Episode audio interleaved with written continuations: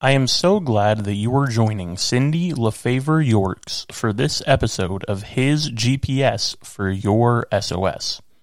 We pray these encouraging words will enrich and bless your day.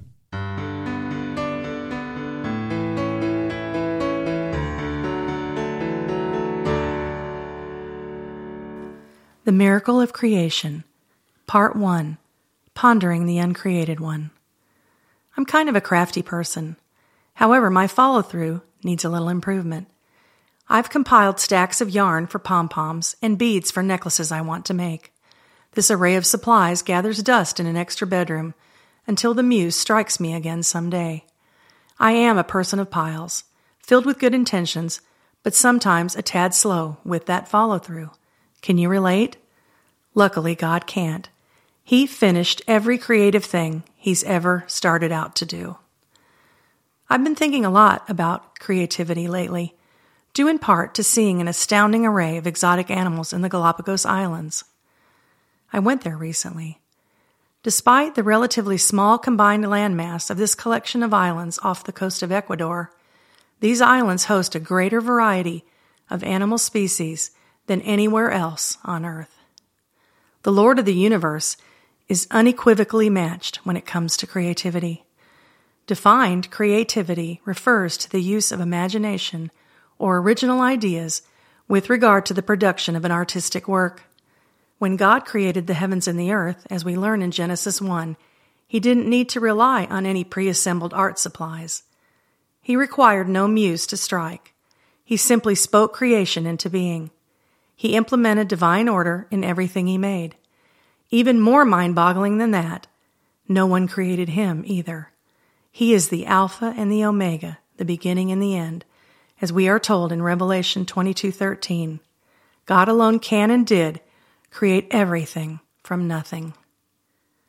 Admittedly, these concepts are lofty and often debated in theological and scientific circles. Within the confines of this podcast, however, I'm embracing all scripture references in that book of the Bible and fully trusting that everyone and everything written in Genesis is God breathed, as we are reminded in 2 Timothy 3:16. Even if we must agree to disagree on that, I hope you'll stay with me here, because anyone with even a fundamental acknowledgement and belief in God as a supreme being can see that nothing preceded him. He is the only uncreated one in the universe. Jesus famously told the high priests and Jews, Before Abraham was, I am when asked by them if he believed he was greater than Abraham. But do we really contemplate the awe of that? Even if we might acknowledge it with our lips, our heart is what sometimes keeps us from fully embracing that amazing fact. God really is uncreated. But does our behavior follow suit? When we second guess, bypass, or even defy God's laws, leadings, or course corrections, we dishonor him, dethrone him, and try to insert ourselves into the sacred throne space that belongs to him alone. You shall have no other gods before me, we are told in Exodus 23. We say it with our lips, but with our hearts and our actions we rebel and defy at this truth at every turn. The gifted songwriter Chris Tomlin paid homage to God in his song, Uncreated One.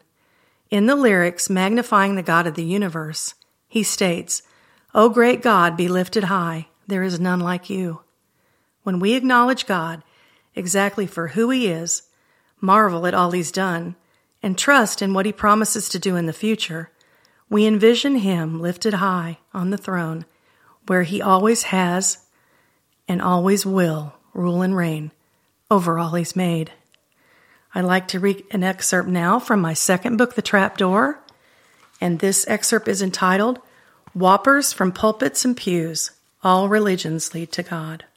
Unlike almost all other false notions we've examined in this book, The Trapdoor, the idea that all religions lead to God doesn't come from a misconstrued Bible verse. The Bible is full of verses about the one true God.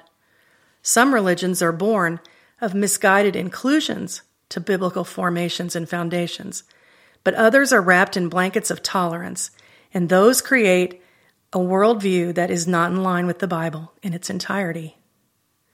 It's not uncommon to hear the uniformed or the duped say that all searches for higher beings lead to God.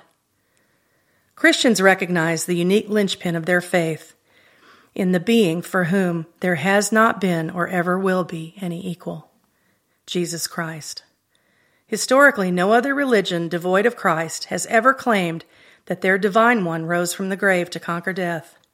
Any other roads that others may claim lead to a God that is equal to Jesus, or somehow basically the same, don't line up with the one true path Christians know they must take.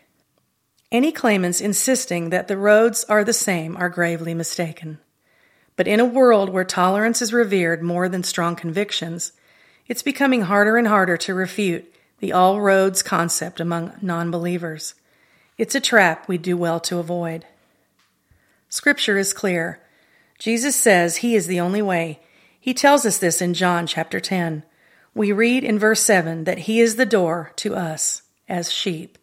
And he said earlier in verse 1 that anyone who does not enter the sheepfold by the gate, but climbs in by another way, is a thief and a robber.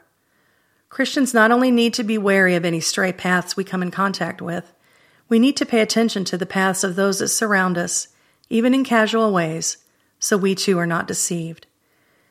As the end times approach, this will be an even more important aspect of our discernment.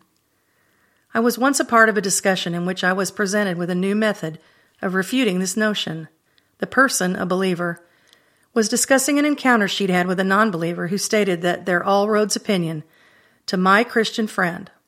Instead of simply arguing the point, my friend simply stated that it didn't matter at all what she thought herself. What mattered to her was what God said. My friend went on to say that she was in no position to argue with God, despite any feelings she might have. Of course, we need to discern through prayer whether or not an all roads disagreement could result in an intervention of the Holy Spirit and a potential conversion, or simply end up being another argument. What we never want to do is be tempted to fall into this line of faulty thinking ourselves.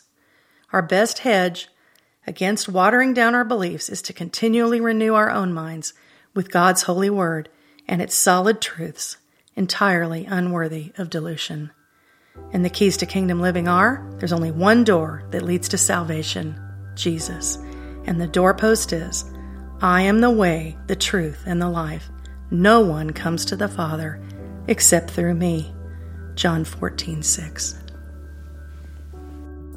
Thank you for joining us today for this episode of His GPS for your SOS. Cindy also posts encouragement daily on Instagram. Her blogs can be found on her website, cindyyorks.com. Her entire Door Devotion trilogy is now available on Amazon.